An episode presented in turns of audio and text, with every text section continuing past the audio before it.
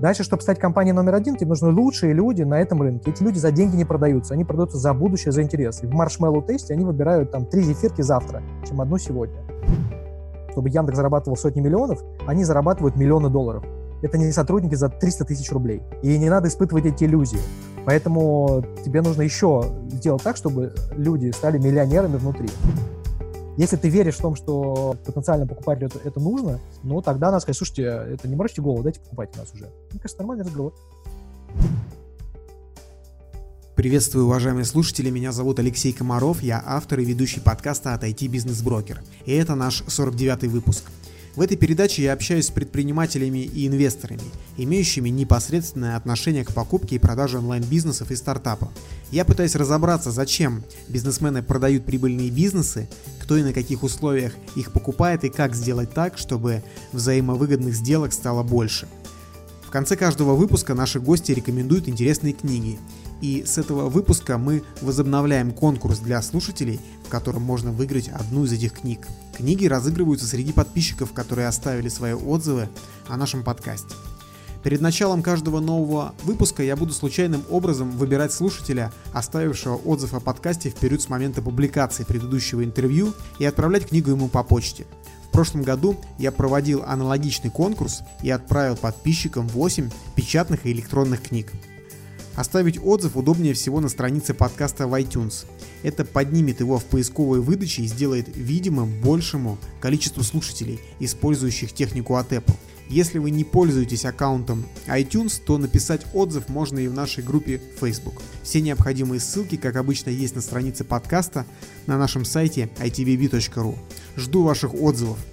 Гость сегодняшнего выпуска – предприниматель Андрей Онищенко. В 2016 году Андрей с партнерами создали образовательный сервис Skillbox, а в 2019 его контрольный пакет был приобретен Mail.ru по оценке более чем в полтора миллиарда рублей. Мы поговорим о том, как строился бизнес Skillbox, какие методы продвижения сработали, ну и, конечно, обсудим саму сделку. Кстати, Mail.ru недавно раскрыла всю информацию, поэтому разговор получился максимально открытым и откровенным, без обычных ограничений, связанных с NDA. В процессе Андрей дал несколько ценных советов начинающим и продолжающим предпринимателям и поделился своим видением по рынку онлайн-образования и IT-сервисов вообще. В общем, рекомендую послушать выпуск полностью и очень внимательно. Андрей, привет! Рад с тобой виртуально познакомиться. Мы договорились обсудить историю создания бизнеса Skillbox и историю сделки, последующей с Mail.ru. Давай с истории сначала. Откуда вообще появилась идея? Расскажи, как создавался этот бизнес, когда и кем? Ну, порядка четырех лет назад я э, выходил из своего предыдущего бизнеса, где я был генеральным директором и там, со, со-партнером, у нас было пять партнеров. Э, агентство называлось Grape, которое я продал в WPP, это большой английский холдинг, а, и я его продал в 2012 году. Дальше, там, сколько там, года два там, я его интегрировал и понял, что надо делать что-то новое. И наткнулся на двух ребят, которые в этот момент начинали делать школу программирования – они там думали записывать какой-то первый курс, и решил к ним присоединиться как там такой партнер, инвестор для того, чтобы пом- помочь этот бизнес раскачать. И а, это было там в, где-то там году в 15-м, 16 -го года все, в общем, стало посерьезнее. И э, мне повезло, на самом деле, встретить ребят, разглядеть э, двух ребят, Диму Крутого и Игоря Корпова, которые фантастически умели продавать. У них был соответствующий опыт там, продажи лендингов, всяких разных механик. И дальше, на самом деле, нам всем удалось сообразить, что для того, чтобы продавать, нужно еще потрясающий контент. Этот контент не обязательно делать самим, и я притащил разного рода партнеров, и э, додумались, что нужно делать э, курсы с партнерами индустриальными, что люди на самом деле не хотят покупать учебники. И вообще вот это, весь онлайн-образование, оно взорвалось э, и стало расти после того, как э, мы сообразили о том, что люди не нужны, не нужны онлайн-учебники, им нужна новая работа, им нужен доступ в индустрию. И тогда я притащил ребят в дизайне, в маркетинге, э, и четвертым партнером стал Сережа Попков, который один из партнеров АИСа, это топовая дизайн-студия. И когда удалось соединить э, топовый контент, такой трушный от людей, которые из индустрии, и фантастические продажи, на мой взгляд, появилось новое онлайн-образование, потому что раньше были либо занудные учебники, либо инфобизнесмены, которые потрясающе умели продавать. И это было совершенно два лагеря, и мне это удалось поженить, чем я очень рад, ну и партнерам моим удалось, наверное, поженить. И это, собственно, создало сам продукт, который имел, э, ну, как такое понятное конкурентное преимущество, такой differentiator, да, отличие. Это именно курсы с индустриальными партнерами, с возможностью стажировок, с возможностью сделать диплом с клиентом, улучшить свое портфолио, найти свою работу. Тогда, когда эти ингредиенты собрались, собственно, дальше у нас был некий этап, когда там была школа дизайна, школа программирования, Skillbox, а, мы все это склеили в один бренд, потому что его проще э, продвигать. Дальше я, в общем, ходил по рынку, нашел э, ребят, знакомых э, инвесторов, которые сделали там большой, ну, нормальный сид-раунд, которых привлекло в том, что как раз у нас был вот этот differentiator в виде партнерской модели, которая тогда, на тот момент, как, такая была новая, к ней были вопросы, насколько это правильно, вы все там прибыли, там, половину прибыли будете отдавать. И у нас были очень хорошие средние чеки. А в чем партнерская модель? То есть я правильно понимаю, что студенты могли пойти на работу, гарантии какие-то имели в виду? Не, партнерская модель в том, что ты приходишь, например, к дизайн-студии АИС и говоришь, слушай, а давай курс с тобой сделаем вместе. Ты не пытаешься, как нетология, сам сделать курс, надерганным преподавателями, и дальше ты продаешь онлайн-учебник. И дальше э, у тебя, у конкурентов были курсы с, там, не знаю, курс про маркетинг, а у Skillbox курс, интернет-маркетолог. Э, это профессия. И вот это, э, ну, при этом ты этому партнеру должен что-то за это заплатить, как правило, какую-то долю в продажах. И вначале это все было достаточно обременительно, но потому что надо было всех убеждать, и тяжело за, в общем, за это бороться. Но в какой-то момент выяснилось, что это единственная правильная модель, и э, она, собственно, и бом бомбанула. А в чем отличие? Вот, например, я знаю, там, Love School, какая-нибудь там школа, да, с похожей направленностью, да, они часто очень привлекают э, в качестве преподавателей сотрудников этой всей компаний. Это такая же модель или... или... А я не знаю, что такое Love School. Школа программирования и дизайна, ну, очень похожая, да, на Skillbox в начале, да. Но она старше, кстати, чем Skillbox. Ей лет 10 уже. Не знаю, я разу не слышал. Суть в следующем, что тебе нужны дипломы с клиентами для того, чтобы не знаю, у тебя был какой-то офлайновая встреча, на которой пришел клиент, дал фидбэк по э, работе, которую делал, соответственно, этот человек. И все-таки бренды важнее, чем люди. То есть, конечно, мы берем тоже людей, на когда у тебя есть возможность использовать бренд, когда ты эксплицируешь весь опыт, потому что в АИСе, например, мы брали, там, не знаю, нескольких сотрудников из одной компании, это не просто один сотрудник отсюда, один сотрудник отсюда, они там говорят противоречащие вещи. А ты берешь компанию, вместе с ней эксплицируешь весь ее опыт, таким образом, пройдя этот курс, пообщавшись с этими людьми, э, там, где-то в офлайне, где-то в онлайне, ты получаешь доступ к индустрии. Очень многие люди это переучиваются, и для них словарь терминов разные, для них вот как все устроено, оно новое.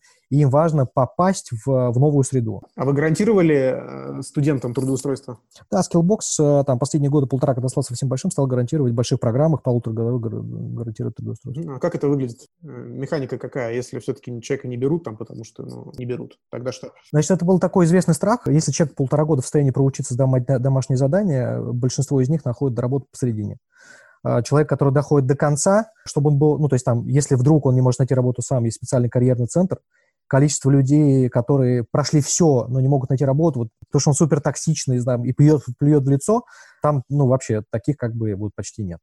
И это все такая страшилка. Окей, okay, возвращаясь э, к бизнесу, было четыре кофаундера ну, и, соответственно, еще большой коллектив. Стало кофаундера было два, при, пришел я, потом при, пришел еще Сережа Попков. Соответственно, и кор-команда была четыре фаундера, после этого пришли два сид-инвестора, стало шесть человек. Есть распространенное мнение на рынке, особенно там, среди венчурных инвесторов фондов, что там больше двух кофаундеров уже там сложно управлять, там ссоры. Я вот на эту э, тему пишу статью сейчас, э, потому что я считаю, что это глубочайшее заблуждение, потому что в Грейпе у меня было типа типа 6, что ли. Я вообще пришел сотрудником, потом, правда, стал равноправным партнером, а, и нас там было 6, что ли, человек. И модель очень простая. Твои акции – это фантастический бесконечный капитал, которым, на который ты можешь купить людей, которые не продаются за деньги. Дальше мы, наша там Россия, она как бы прекрасна тем, что здесь э, не очень большая конкуренция, но тебе нужно стать компанией номер один. Дальше, чтобы стать компанией номер один, тебе нужны лучшие люди на этом рынке. Эти люди за деньги не продаются, они продаются за будущее, за интересы. В маршмеллоу тесте они выбирают там три зефирки завтра, чем одну сегодня. Дальше ты, ты привлекаешь этих людей. Я, например, играл роль в склейке всей этой конструкции. И кто-то там отвечал там больше за продажи, кто-то там больше там за дизайн. Ты в итоге получаешь огромную концентрацию интеллекта. Дальше что происходит? У тебя проект быстрее всех растет, он становится интересным инвестором. У тебя появляются деньги от инвесторов, у тебя на эти деньги есть возможность нанимать людей. Дальше есть отдельная тема, у меня отдельная тоже, я материал готовлю сейчас, как опционы выдавать правильно, потому что мы там многих людей очень мотивировали, мы изобрели свое ноу-хау. Кроме партнеров. Кроме партнеров, да, конечно. Ты имеешь в виду опционы уже сотрудников, да? Потому что тебе важно, чтобы еще там было 5 сотрудников. Надо понимать, что компания Тинькофф, Яндекс и так далее, а, люди, которые что-то крутое делают, чтобы Яндекс зарабатывал сотни миллионов, они зарабатывают миллионы долларов. Это не сотрудники за 300 тысяч рублей. И не надо испытывать эти иллюзии. Поэтому тебе нужно еще сделать так, чтобы люди стали миллионерами внутри. Друзья, спасибо за то, что слушаете этот выпуск. Если у вас есть какие-то идеи или рекомендации, напишите мне личное сообщение. Еще вы можете оставить отзыв. Это поднимет подкаст в поисковой выдаче, и его сможет послушать большее количество людей. Если вы слушаете меня с помощью iPhone или другого устройства от Apple, то оставить отзыв можно в iTunes на странице подкаста. Кроме этого, написать можно прямо на наших страницах в Facebook или ВКонтакте. Все ссылки традиционно можно найти в описании подкаста. Окей, okay. как, какие механики позволяют сделать так, чтобы люди, партнеры, не ссорились, а, и, б, знали, куда бежать? А, я думаю, что две, а, как бы, то есть должен быть один все-таки кто-то, кто там э, загоняет, что называется, овец, и кто-то, кто мирит, договаривается. То есть у меня был один э, просто сценарий, когда там один из партнеров второго практически там Э, назвал плохими словами, э, э, значит, выставил, сказал, что я вот вообще доли такие как бы ему не дам, и я хочу пересмотреть, хотя это не было нигде описано. И я передоговорился. То есть должен быть один, кто этот хоровод вводит. Это, ну, такая работа. Дальше, на самом деле, суть такая. Есть цель забега. Мы хотели построить компанию номер один. И это очень крутая цель, э, про это приятно там думать, вспоминать, и надо, ну, как бы дальше над чем-то мириться. Ну, в ситуации, когда мы бежали до сделки, мы там, ну, наверное, со многим готовы были там мириться, до, до этого успеха добежали. То есть там Grape, э, вот сколько там было, шесть партнеров, это было digital-агентство номер один, там крупнейшая сделка, там Skillbox, крупнейшая сделка агентства, ну, там с э, онлайн-компания, онлайн-образование номер один. И мне кажется, что вот эта тема про двух кофаундеров, это вот я хочу там примус подчинять, значит, три года, года постепенно. Это может быть хорошо, не знаю, в Силиконовой долине. В России нужно очень быстро добежать и стать самыми большими. Skillbox пришел на рынок самый поздний, всех победил в разы, там, в этом году там, будет в разы больше, чем все конкуренты. А как конкретно выглядело распределение ответственности в Skillbox вот между вами четверыми? Кто был главным, у кого было больше? Там как происходило? Дима был генеральным директором, я отвечал за притаскивание новых вещей, за стратегию, за то, чтобы как-то все это дисраптить, притаскивать интересных людей, не знаю, там в какой-то момент, не знаю, пришел один из ребят, который всякие планерки помогал вести, смотреть на, на, на всякие разные цифры. Я помогал с структурой опционов, договоренностей. Ну и, как правило, я просто что-то тащил, то, что мне казалось правильно. Вот эти все партнеры, люди. Дима отвечал за продажи, он в этом гениален. Игорь был очень глубоко в продукте, Сережа, и они такой этот продукт создавали. Собственно, там двое инвесторов, ребят, помогали на, на все это смотреть э, и, в общем, какие-то правильные вопросы задавать. Среди кофаундеров до инвесторов доли были равны или все-таки был кто-то с большей долей? У нас было у троих них э, одинаковые доли, у одного, там, последнего, четвертого кофаундера чуть-чуть поменьше. То есть не было человека с большей долей, все-таки главного по количеству долей? Нет, не было. Ну, считаю, что, что как бы четверо были равны, да. Вот так вот. Ну, и вам удалось там результат получить, вы не ссорились, и это, конечно, супер. А все-таки что лучше всего сработало в развитии продукта? Кроме того, что были классные кофаундеры, которые сами по себе тянули продукт, а что, не знаю, в маркетинге ну как, в продукте, в продукте есть два элемента. Значит, продажи контент. Собственно, эти два... Ну и плюс деньги, условия и так далее. Вот, собственно, мне удалось... Ну, как бы ребята были, которые умели делать фантастически продавать. Я понял, что надо находить вот такой крутой контент, его притащил, и после этого ну, притащил разное другое, то, что как бы необходимо для того, чтобы компания двигалась быстрее. И поэтому, мы, собственно, там Mail еще сделал в нас небольшие инвестиции, а, а потом уже зашел на, на полностью на контроль. Ну, до, до Mail, да, мы сейчас поговорим еще, до того, как он а, пришел. А вот, ну, с точки зрения все-таки маркетинговых каких-то ходов, как э, конкуренты уже были, и все-таки как удалось стать реальной компанией номер один? Что сработало, как тебе кажется сейчас? Я думаю, что если так как-то упрощать, да, чтобы это долго не говорить, то мы притащили очень много классных людей в, в сами курсы и компании и вывесили их на забрало. было очень много вебинаров, мы проводили марафоны, и плюс блогеры, которые там, позволили притащить какой-то, ну, как бы дополнительная там, узнаваемость. То есть вот для меня удивительно, что многие люди, они узнавали про Skillbox не из прямой рекламы, а из того, что они там посмотрели Парфенова, не знаю, и Бузову, прости господи. Вы платили за это? Не, ну, конечно, у них же есть тарифы, да, они там про тебя размещают, и я думаю, что то, что вот, ну, я под продажами понимаю и маркетинг в том числе, то, что ребята абсолютно мощно и, и дерзко смогли вот этот контент э, дистрибутировать и использовать все лучшие методы инфобизнесменов с точки зрения вот этих вебинаров, э, как правильно делать скидки и так далее, и так далее. И это ну, вот в итоге все бомбануло. Ну, понятно, что при этом есть огромная линейка. То есть там э, сейчас у Skillbox, мне кажется, там 200 программ, что ли. Окей. Okay. А, про инвесторов, которые были до Mail.ru. Зачем они были нужны? Вот на что пошли эти деньги? И в какой момент решение принималось? Ну, это было очевидно, что... Ну, типа, то есть была компания, там, в которую я вкладывал деньги, ну, там, вкладывал не очень много, и э, все равно э, на тот момент, ну, как бы нам не хватало там своей прибыли. То есть ты был финансовый инвестор? Ну, я в том числе там принес какие-то деньги в самом начале, потому что там было агентство, и из агентства надо было это выделить и так далее. А дальше ну, стало просто понятно, что нам для того, чтобы нормально провернуться, и банально, чтобы сделать все, что мы считаем правильно. Потому что когда у тебя денег нет, ты делаешь то, на что есть деньги. Для того, чтобы стать великой компанией, ты должен начать делать то, что правильно. Вот просто правильно. И э, необходимо было инвестиции. У меня был очень интересный опыт. Я пошел к своим знакомым из рекламного рынка, я получил инвестиции и через неделю отдал, потому что они были по не очень хорошей оценке. С прибыли? Не, нет, ну это было там через неделю, я, там, это был первый транш, я просто один в один отдал э, и сказал, ну, что-то вот у нас как бы там, там некие ковенанты для соблюдения этого транша, они какие-то, мне казалось, что мы не сможем это выполнить. В общем, дальше мы там ну, год фактически ребята так достаточно мучились. Я на самом деле плотно был там только последние года два, они, конечно, этот год им дался очень тяжело, но мы дожили до там правильных инвестиций, и, конечно, с ними как бы все просто начинало взлетать. И еще рынок к этому моменту стал знаком, стал готов. Что есть правильные инвестиции?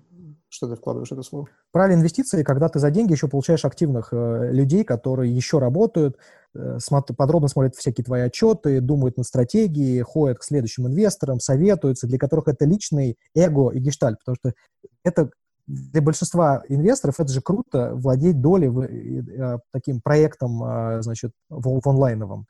И нужно найти инвесторов э, в идеале, для которых это гордость, которые хотят им гордиться, которые глубоко будут им заниматься, и за эти же деньги ты получишь еще сотрудника. Он деньги дает, еще что-то делает, как партнер. И он хочет им хвалиться. И тогда как бы для него это эго, вот, или там, ну, вот у нас были ребята, которые до этого там не очень были в IT публичные, там, работали какие-то финансы, корпорации, вот, и для них это прям был супер гештальт. И в итоге они просто люди, у которых это там одна из 20 каких-то инвестиций. Поэтому надо искать э, ребят, знакомых по, по духу, для которых это часть эго, для которых важен гештальт, чтобы это полетело, потому что им хочется этим гордиться, писать про это статьи, пиариться в Forbes там, и так далее. Окей, okay. а как вы продавали этим инвесторам идею скиллбокса? Вы им там дивиденды обещали или экзит сразу? О чем вы говорили, о чем договаривались? Мы говорили о том, что мы построим а, номер один компанию в онлайн-образовании в России для взрослых. А деньги? Ну, да нет, дальше у компании будет капитализация, естественно, там у него будет некоторая там точка экзита, они в этот момент смогут выйти, конечно. И э, ребята получили, по-моему, 15 иксов э, к инвестициям. Я считаю, что там за два там, года это... Условно, в презентации инвестиционной, с которой ты питчил им, э, вот этот слайдик, он содержал себе 15 иксов или сколько содержал? Ну, он содержал некий рост, который Skillbox превзошел, сильно. И он, наверное, то есть мы ориентируемся на то, что они там получат, там, не знаю, там 6-8. Вот так, такой был как бы некий офер. Хотя это, конечно, ты никогда не обещаешь, ты просто говоришь, ты что, типа, компания вырастет вот так, и дальше инвестор сам там себе считает, сколько он сможет э, заэкзиться. Сколько времени они были в компании до момента выхода? Два года, с копейками. Отличный результат. Окей, ну, переходим тогда к Mail.ru. Откуда появился Mail.ru? Вы искали их? Они сами пришли? Как, как это было? У Mail изначально пришел, на самом деле, изначально первый раз мы познакомились вообще там году, по-моему, в 16 когда он просто смотрел разные компании. И тогда была компания Geekbrains. У меня изначально было желание в Geekbrains зайти как инвестор, а, когда я смотрел онлайн-образование. Я просто с Geekbrains не, договорился. Дальше Geekbrains сказал, что очень большая компания, Skillbox был маленький, мы с Мэлом пообщались, и в итоге, ну, как бы мы были маленькие слишком. Ну, это тогда, когда Geekbrains был еще тоже самостоятельной компанией, без Mail.ru. Да, да, да. Но Skillbox там был типа там 2 миллиона, что ли, месяц, когда первый раз мы с ними познакомились с Mail. В общем, это было все очень-очень рано. И Mail, понятно, что тогда не заинтересовался, а дальше, собственно, там на рынке было всего 4 покупателя, мы с ними со всеми познакомились. И э, в какой-то момент, когда мне нужен был второй раунд, я пошел э, к Алексею Соловьеву из Айтеха, мы договорились о раунде от него, но Mail, когда про это узнал, э, пришел, предложил условия лучше, и там, ну, и дальше как бы некую дорогу до финального выкупа. И поэтому мы в итоге пошли с Mail. А кто эти четыре покупателя? Mail, Яндекс, кто еще? Mail, Яндекс, Headhunter, Северсталь, ну и там еще как бы кто-то там, полулатентный покупатель. Соответственно, Mail.ru понял, что есть некая конкуренция за проект, им стало интересно, они предложили условия лучше, да? Не знаю, или они сразу поняли, что это классная команда, и они хотят собирать вертикальное онлайн-образование, и они хотят зайти во всех. Ты в эту игру играл как-то намеренно или так просто получилось? Я имею в виду конкуренцию между инвесторами. Нет, ну, во-первых, надо всегда иметь много офферов, но там получилось, что у нас был первый офер от iTech, а потом пришел mail, э, и как бы этот офер перебил. Ну, так, в общем, но, может быть... А iTech пытался торговаться? iTech был чуть медленнее. А в тот момент, когда он был торговаться, iTech э, был медленнее, чем mail, потому что в mail, видимо, было быстро позвонить директору перед как договориться. А в iTech там инвестиционный комитет. И э, mail как идеальный проект себя повел, он очень быстро и шустро, лояльно. Это была первая сделка, первый раунд, когда они вошли на там, долю, по-моему, 10%, да? Да. Это был cash-in? Нет, чуть-чуть cash-out был, потому что там компания была дорогая, нам много денег было немного, и они сказали, слушайте, ну добейте нас до 10%. И на этом, на этом раунде же кто-то вышел из инвесторов или все остались? Нет, финально нет, ну просто там был небольшой, ну это не, нельзя сказать exit, ну просто там были какие-то небольшие выплаты. То есть все остались, да? Все, кто был? Да, да, да. Все остались, да? Окей, какие были договоренности? Были какие-то KPI? Они же реализовали, в конце концов, опцион, а, и, соответственно, какие там были условия? Да, у них было право как бы купить компанию по определенной оценке в определенный момент. И они этим правом в итоге воспользовались. Сколько времени прошло между первым раундом и вот этим вторым выкупом? 7-8 месяцев. Так быстро. В марте сделка, да, там сколько там, в декабре мы закрыли с мейлом уже основную. А какой порядок KPI был? Там, во сколько раз нужно было вырасти по вашим договоренностям? Ну, раза два с половиной. И вы, соответственно, это сделали? Угу. Окей. А как на таких сделках формируется оценка? Как она формировалась у вас? Ну, в принципе, есть некий набор э, как бы мультипликаторов. Понятно, что любая цена – это как бы соотношение э, желающих купить и продать, да. Поэтому э, я, когда продавал агентство, всегда считал, что там агентство – это 2 к выручке. Я считал, что продуктовая компания там 4-10. Если ты там SaaS-компания, там ближе к 10. Вот. А дальше ты в этих диапазонах размышляешь, смотришь, какие у тебя есть оферы, там, кто из конкурентов почем продавался, и находишь какую-то цену. Там, для скайлбокса мы там видели это там где-то по зоне 4 в 5 к выручке. Ну, ну то есть как, как строится логика? Ты там проводил исследование, исследования, смотрел какие-то бенчмарки на рынке и говорил, ребят, смотрите, там вот там 5 выручек. Короче, весь рынок — это 5 людей. Ты 5 людей поспрашивал и решил, что все, вот мой мультипликатор вот столько. Дальше ты с этим мультипликатором ходишь, говоришь, я вот стою столько. Если тебе никто не купил, ты либо дорого просишь, либо ты дурак, или у тебя компания дурацкая. Соответственно, мы были разумные, цена у нас была нормальная, и команда хорошая. Поэтому как бы то, что мы хотели, то и получили. Такой очень, э, как там, простецкий способ. Что в первую очередь влияет на мультипликатор? А, скорость роста, рынок, ниша, бизнес-модель. Вот, ну, что, почему агентство 2, а Edge 5?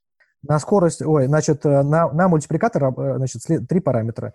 Первое – скорость роста. Второе – доля рынка и вообще кто ты на этом рынке по, по размеру. И барьеры, которые ты можешь построить. Чтобы от, от конкурентов отстроиться, в смысле? Да, барьеры там медийные, продуктовые и так далее. Если ты быстро растешь, если, соответственно, ты номер один на рынке, и тебя хрен догонишь, то ты всегда будешь очень дорогим. Вот как хрен догонишь, как померить? В чем измеряется там недосягаемость скиллбокса на тот момент, измерялась? Ну, ты посмотришь на конкурентов, как они растут, э, и что у них не особо это выходит. Нет, дальше есть, конечно, некоторое а, простое объяснение, что у тебя есть линейка, которую дорого стоит сделать, у тебя есть там, много людей, которые ее там продолжают улучшать, создавать, у тебя есть продукт. За счет партнерской модели он очень сложно перевязан. То есть это там сотни договоренностей с разными людьми, участниками, агентствами, компаниями, клиентами и так далее, и так далее. То есть это просто долго еще устанавливать. Дальше есть рекламное давление, которое ты создаешь, что просто ты, ну как, ты на полке помнишь, у тебя есть там, не знаю, зубная паста Colgate, и есть какая-нибудь там, не знаю, блендомет.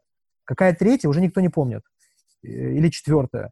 И то же самое, задача стать номером один по давлению э, рекламному, и все. И ты будешь просто там в три раза больше. Ну, то есть заливать денег в маркетинг побольше, да? Ну, это, это очень жаргонное слово, потому что понятно, что если у тебя это все не трансформируется куда-то, то ты должен при этом заливать с эффективностью больше, чем твои конкуренты. Вот надо понимать, что в скиллбоксе с увеличением бюджетов по мере жизни компании расходы на маркетинг в процентах от выручки падали. А стоимость привлечения одного клиента? Ну, падало, все падало. Потому что бренд становится важным, и бренд растет.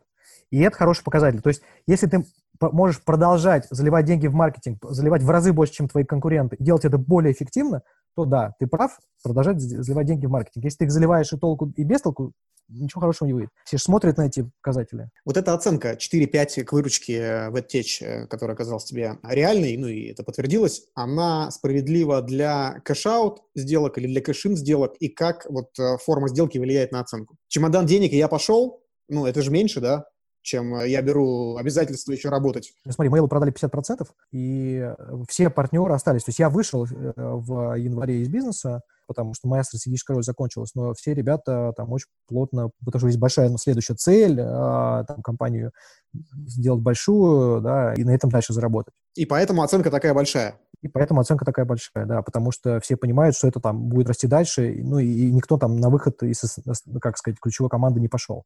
Поэтому мне, мне короче, мультипликатор одинаковый, потому что вначале ты можешь сказать, кэшина компания маленькая, быстро растет, поэтому мультипликатор большой, а потом ты говоришь, а я номер один, тоже мультипликатор большой.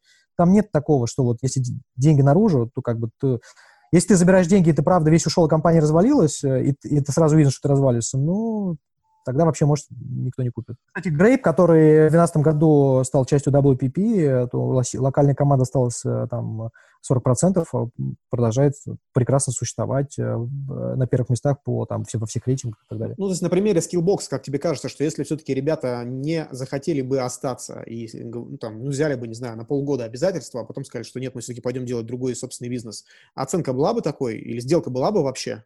Если бы они так сказали, скорее всего, нет. А в чем разница? Вот, например, у того же Mail.ru есть сделка по покупке Worki. Это аналог Hunter, да? Там был cash-out полный, а founder вышел. Вот в чем разница? Как тебе кажется? Не, ну просто если у тебя есть команда менеджмента внутри мейла, которая говорит, мне нужен этот сервис, пусть они там все даже уволятся, я его внутри себя интегрирую, то понятно. А есть сделки, в которых э, команда говорит, слушайте, мы верим в этот бизнес, что он станет великим, мы хотим временно, ну, как бы часть откэшить, э, чтобы просто, понятно, там, получить какой-то приз промежуточный, дальше идти вперед, потому что мы верим, что это огромная тема, и когда люди в это искренне верят, это очень круто. Вот, э, поэтому, ну, это, слушай, это очень разные модели. То есть иногда действительно просто покупается какая-то технология, которую надо там как-то передать, и есть менеджмент. Э, который это хочет забрать. То есть, мне кажется, отличие очень простое, что если компанию покупает менеджмент, чтобы интегрировать другую компанию, все могут выйти. Если это как бы часть экосистемы, и этот бизнес должен развиваться под своим брендом очень сильно, то для этого нужно, конечно, э, очень сильный замедленный менеджмент. В идеале это основатели, которые, ну, просто их не надо дополнительно мотивировать. Хорошо. А, такой вопрос. Вот мотивация основателей, вот, которые в скиллбоксе оставились, или в любом подобном бизнесе при похожих сделках, когда приходит э, некий стратег, покупает больше половины. Вот где грань между наемным работником и предпринимателем в таких делах? Вот не чувствуют ли они себя все-таки уже в найме? Ну, с большим бонусом.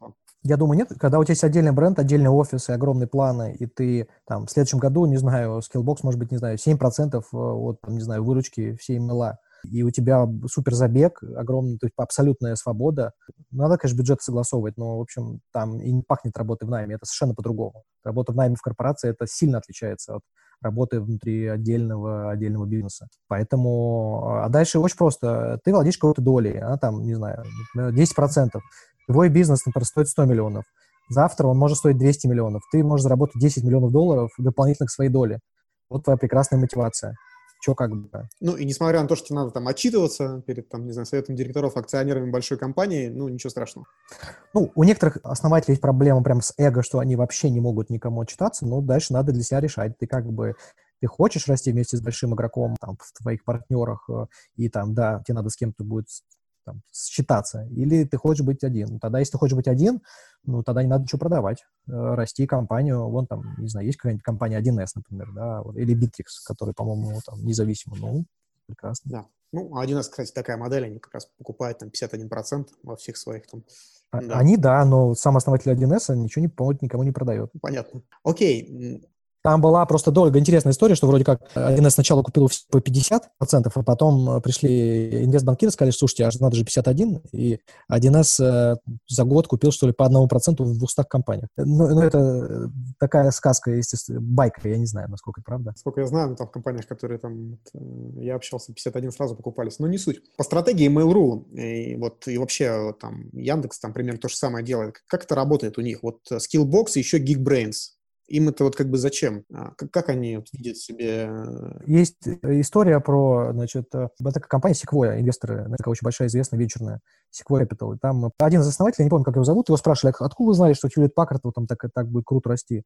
Он говорит, да ни хрена мы не знали. Была модная тема про полупроводники, мы, значит, проехались посмотреть компании и купили их все. Mail очень сильно верит в э, рынок онлайн-образования, поэтому все крупных игроков они хотят э, вместе собрать. Наверное, это, там дальше будет э, там, разные бренды, не разные, я не знаю. Если бы не было Северстали, которая тоже верит в это же, а они себя так же бы вели или нет? Северсталь, наоборот, все испортила вообще нетология подпортила рынок, потому что они типа сделали какую-то большую сделку, после этого не росли. И Северсталь ходила и всему рынку рассказали, как все плохо с онлайн-образованием. И мы, когда по той же самой модели искали инвестиции, нам рассказывали, что о вас вообще никто не знает. Не то, что вас никто не знает, а что вот этот рынок, он э, что-то не растет, не растет. Тут же вот нетология, вот не растет. И это вообще была скорее проблема. Объяснить, что типа мы, это не они, и там, и в этот раз все будет по-другому ну, как-то вот удалось. Вот, только инвесторы, которые были в э, нетологии, которые хорошо вышли, вот они, по-моему, единственные на этом всем хорошо Кто выиграл, да, ситуацию? Due diligence и переговоры вот перед большим раундом были, как выглядели? Перед самой сделкой основной? Ну да, когда вот больше половины уже был. Ну, нам было проще, потому что у нас э, сделка, которая была первая на 10%, в ней мы обсуждали все условия основной. А, и, и по ней ее реализовали, то есть больше не передоговаривались, да? Да, ну там немножко была другая структура юридическая, но суть договоренности была такая же, поэтому это были документы, которые там за три дня все сделали. Ну, то есть вот этих там, трехмесячных дьюдилов, их не было. А не очень понимаю, вот я вот сколько там сдал, когда Грейп э, продавал, это все иллюзия про трехмесячные дьюдилы. Я им всем объясняю, говорю, вы, вы завтра купите компанию, завтра ЛМС поляжет, сервера кто-то сотрет случайно, потому что за них не заплатили фаундеры, как бы свалят. Вот, они все так обижаются, но, но суть-то такая, что ты когда покупаешь стартап, тебе нужно 3-4 дня посмотреть э, юридические документы, выписки, э, на все посмотреть. Дальше ты либо веришь в команду и в этот риск, ты его принимаешь или нет. Потому что, на самом деле, вот как бы there's no facts about the future. Ты не можешь, закопавшись в документы про прошлое, узнать про будущее. Но это, опять же, влияет, зависит, cash-in или cash-out. Если cash-in, да, ты прежде всего в команду инвестируешь. Если cash-out, надо все хорошо проверять, потому что команды не будет, которые это все делают. Так ведь? Ну, когда 100% кэшаут, да. Когда 50% это веришь, что как бы команда останется, то, то нет. Что должно измениться, чтобы у нас таких сделок стало больше? Значит, на мой взгляд, нужно, чтобы, чтобы стало меньше кулибинах, которые я, значит, царь. Потому что в том же агентском бизнесе там было 3-4 больших сделки, а на самом деле их могло быть, там, не знаю, 15.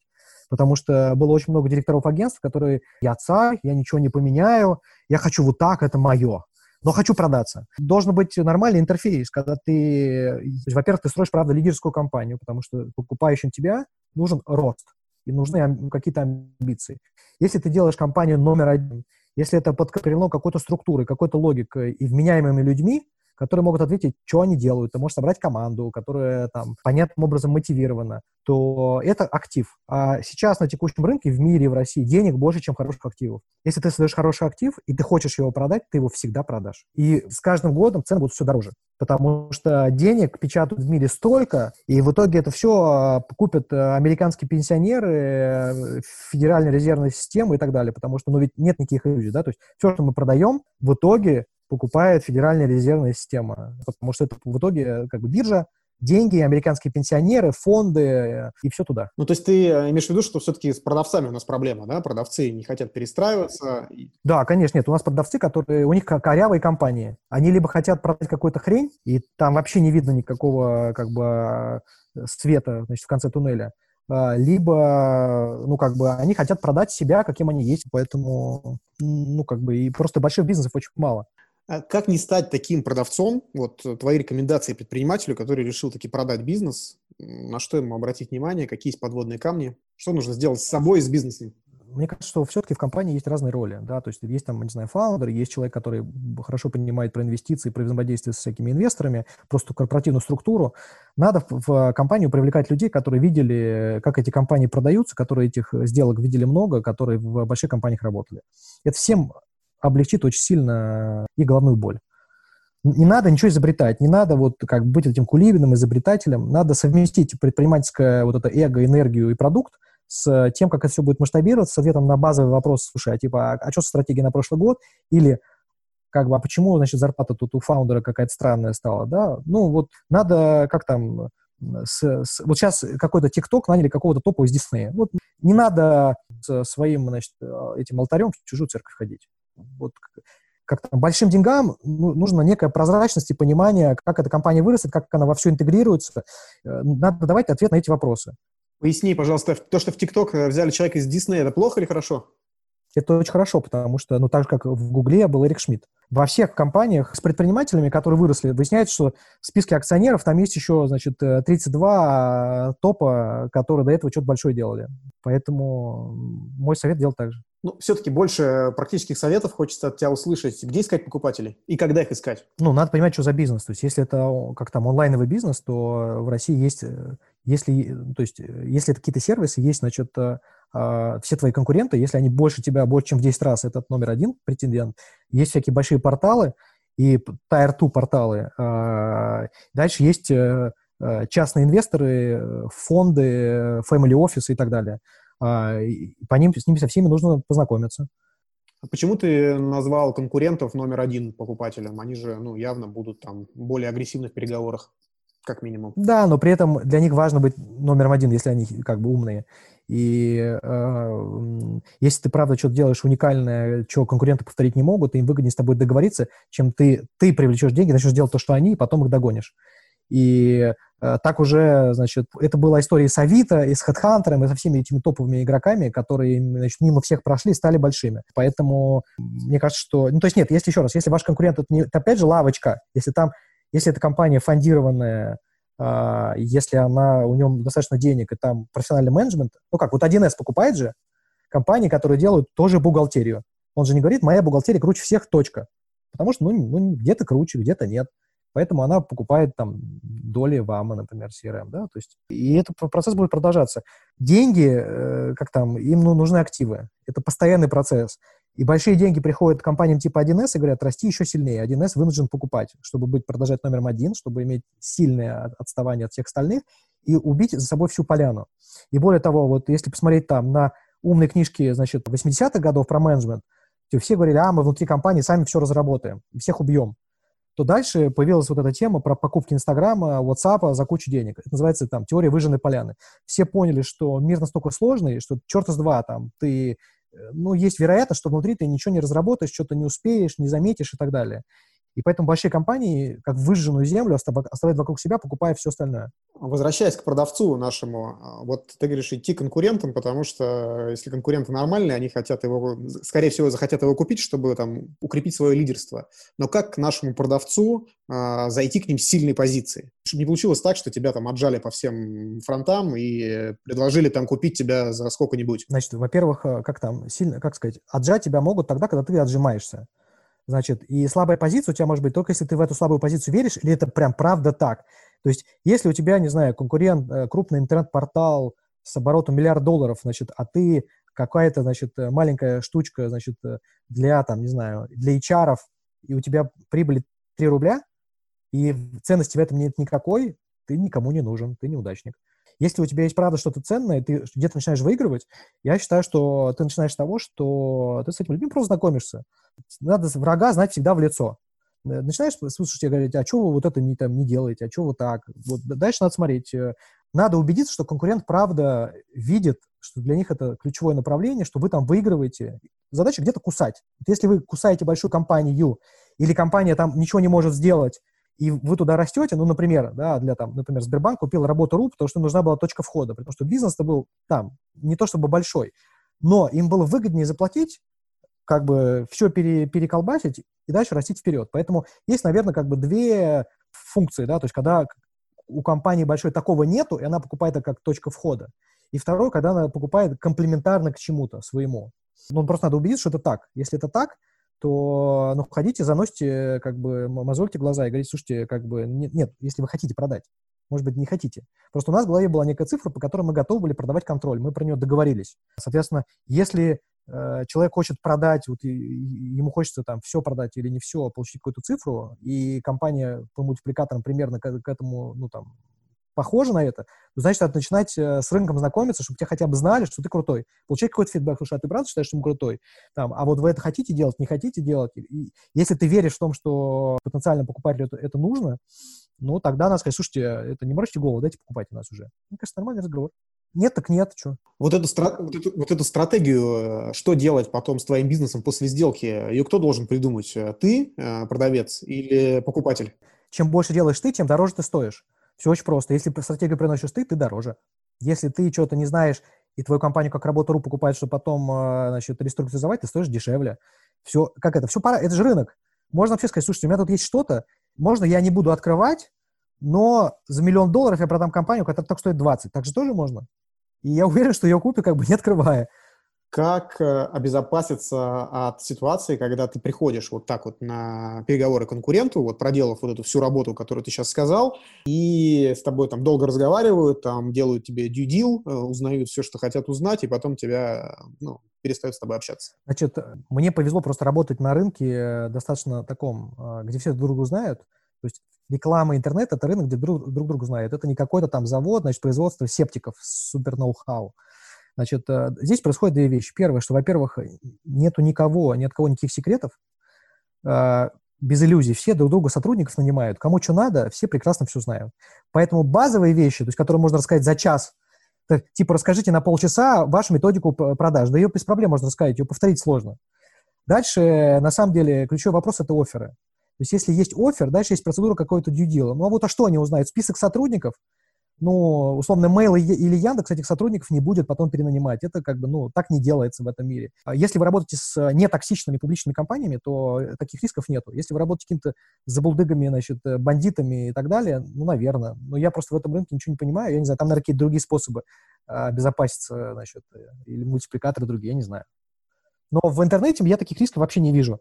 А, более того, мы все друг другу делимся, у кого что происходит, все друг про друга известно. Э, это все вот, ну, скрывать бесполезно. Окей, okay. супер такой открытый подход. Течь в России, какие тренды сейчас актуальны? Вот если бы ты делал сейчас новый бизнес в онлайн-образовании в России, может, ты делаешь, я не знаю, а вот э, какие тренды? Супер бум на такие дополнительное профессиональное образование для взрослых, когда продаются профессии. Э, безработица, люди в 35 лет думают, что я хочу, и там прям огромное поле. Типа каких профессий? Дизайнеры, программисты, э, маркетологи, новые профессии, где человек может получать вместо 60 тысяч рублей 100. Вот это как бы просто... То есть тот же самый Skillbox, в общем-то. Тот же самый Skillbox. А, просто там этот рынок, он еще, как сказать, э, там еще сращиваться с трудоустройством, делать фаст-треки для того, чтобы вы могли завтра найти работу, потому что на самом деле к чему все придет? Да, вот маленькая как бы... Когда будет единорог?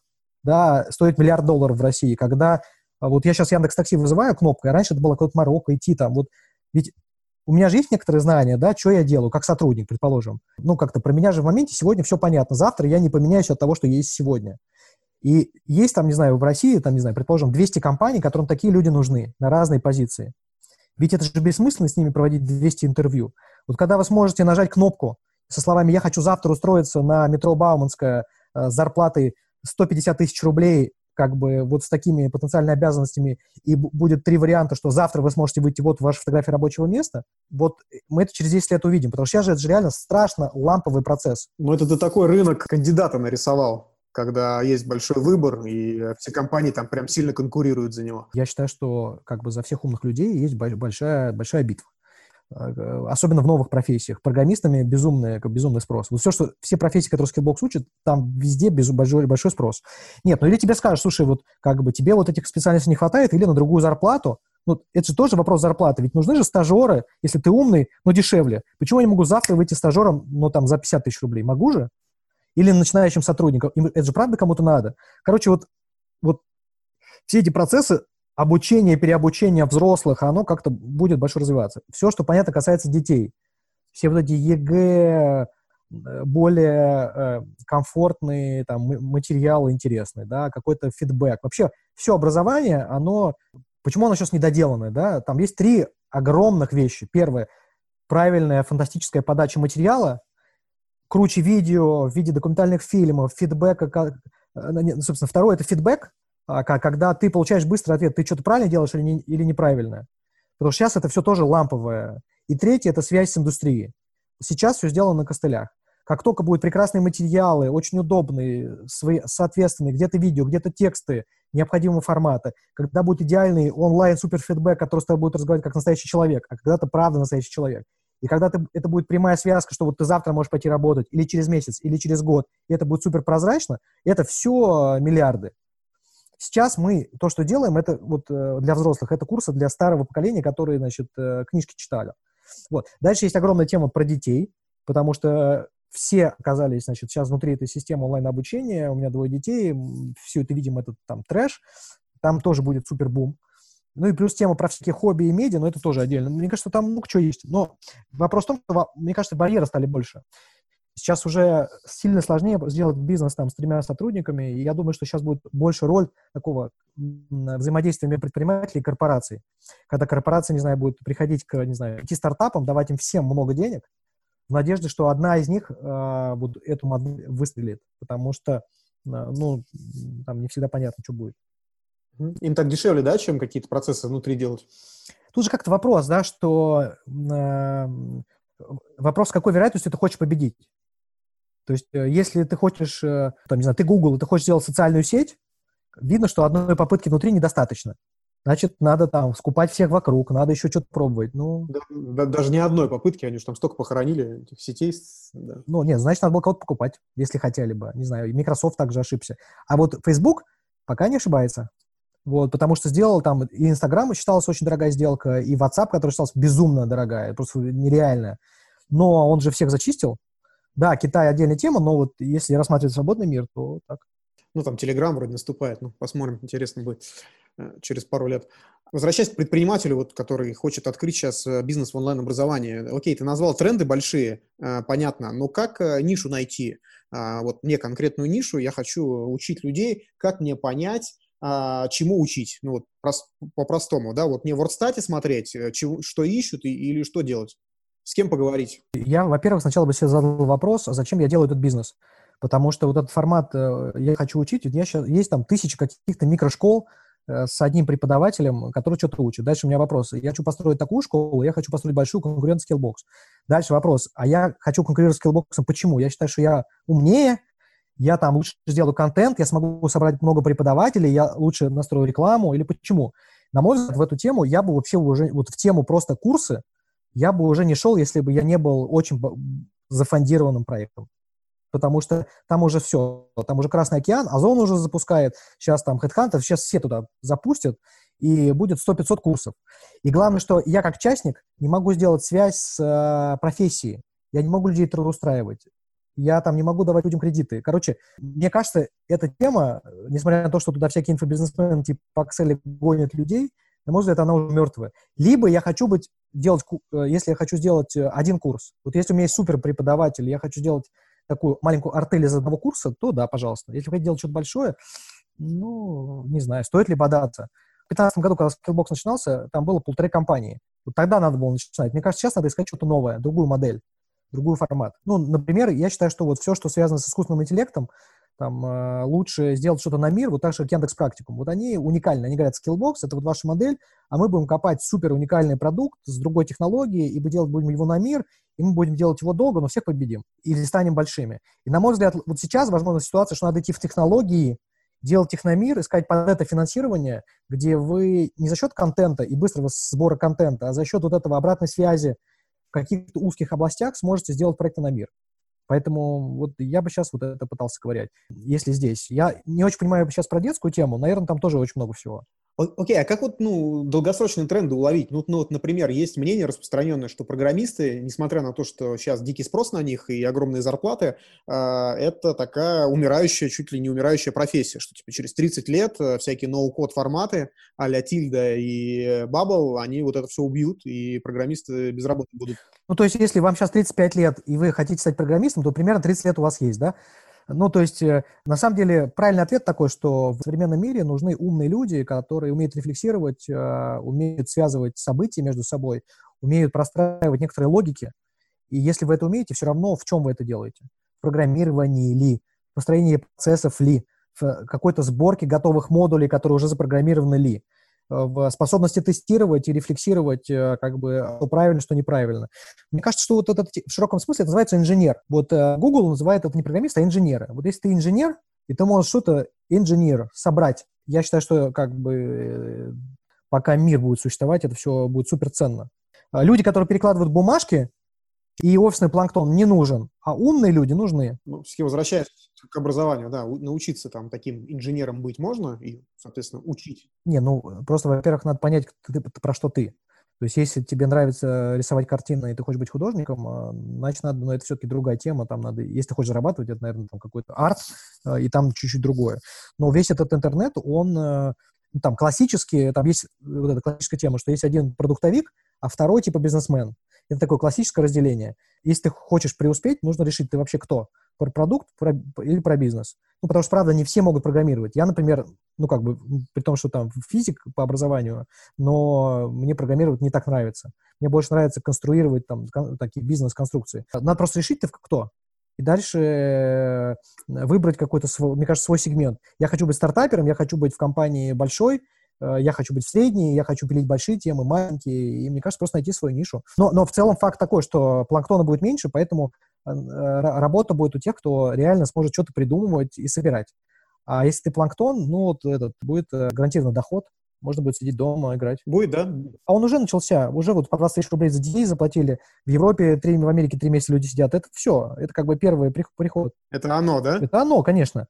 Сейчас еще отрицательные проценты ставки будут в, в Америке, Следующая будет тема, что будут выдавать карточки, не просто деньги давать, а давать карточки, с, э, у которых деньги сгорают, например, через месяц, чтобы люди их обязательно тратили. А, ничего себе. Потому что иначе все люди будут копить, он будут выдавать, он будет жить в палатке и потом эти деньги скапливать. А миру не нужны скопленные деньги. Будут давать, например, деньги, но ты через месяц обязан их потратить. И ты вот их будешь тратить. Нет, ну, это немного будет денег, это все-таки не круто, да, то есть, ну, для тех, кто хочет работать, они пойдут работать. Супер, идея. А, Андрей, спасибо большое, очень интересно. У нас есть такая традиция в наших подкастах, мы просим порекомендовать какую-нибудь интересную книгу, можно по бизнесу или художественную, которая тебя в последнее время вдохновила. Ну, меня последнее, что мне очень понравилось, это есть такой большой э, основатель хедж-фонда Рэй Далио, который написал книжку «Принципы» про, про свой путь, про то, и он даже для тех, кто не хочет читать книжку, есть видео, очень короткое, 10 минут, потрясающее документальное такое видео анимационное о том, как он видит, как добиться успеха, но вот не в таком э, жаргонном, э, таком дурацком смысле, а от человека, который реально большую компанию построил. И я для себя подчеркнул просто простую вещь, потому что там просто, как делаю маленький спойлер, один из кадров, он очень легко визуализировал, что мы видим мир только узко, через свою призму, и поэтому надо научиться этот мир видеть через призму разных людей, которые дадут вам реальное понимание, как устроен мир. Очень просто описано, аним, анимировано. Рейдалио, принципы, классная штука. Супер, спасибо. Ты сейчас э, сказал про это видео, которое всю книгу объясняет, я вспомнил твою предыдущую историю про кнопку, по которой можно получить работу чуть ли не с доставкой на дом. Это примерно из той же оперы. Спасибо большое, очень было интересно. Я тебе желаю удачи в твоих проектах. Спасибо, скоро, скоро объявлю. Спасибо, что позвал.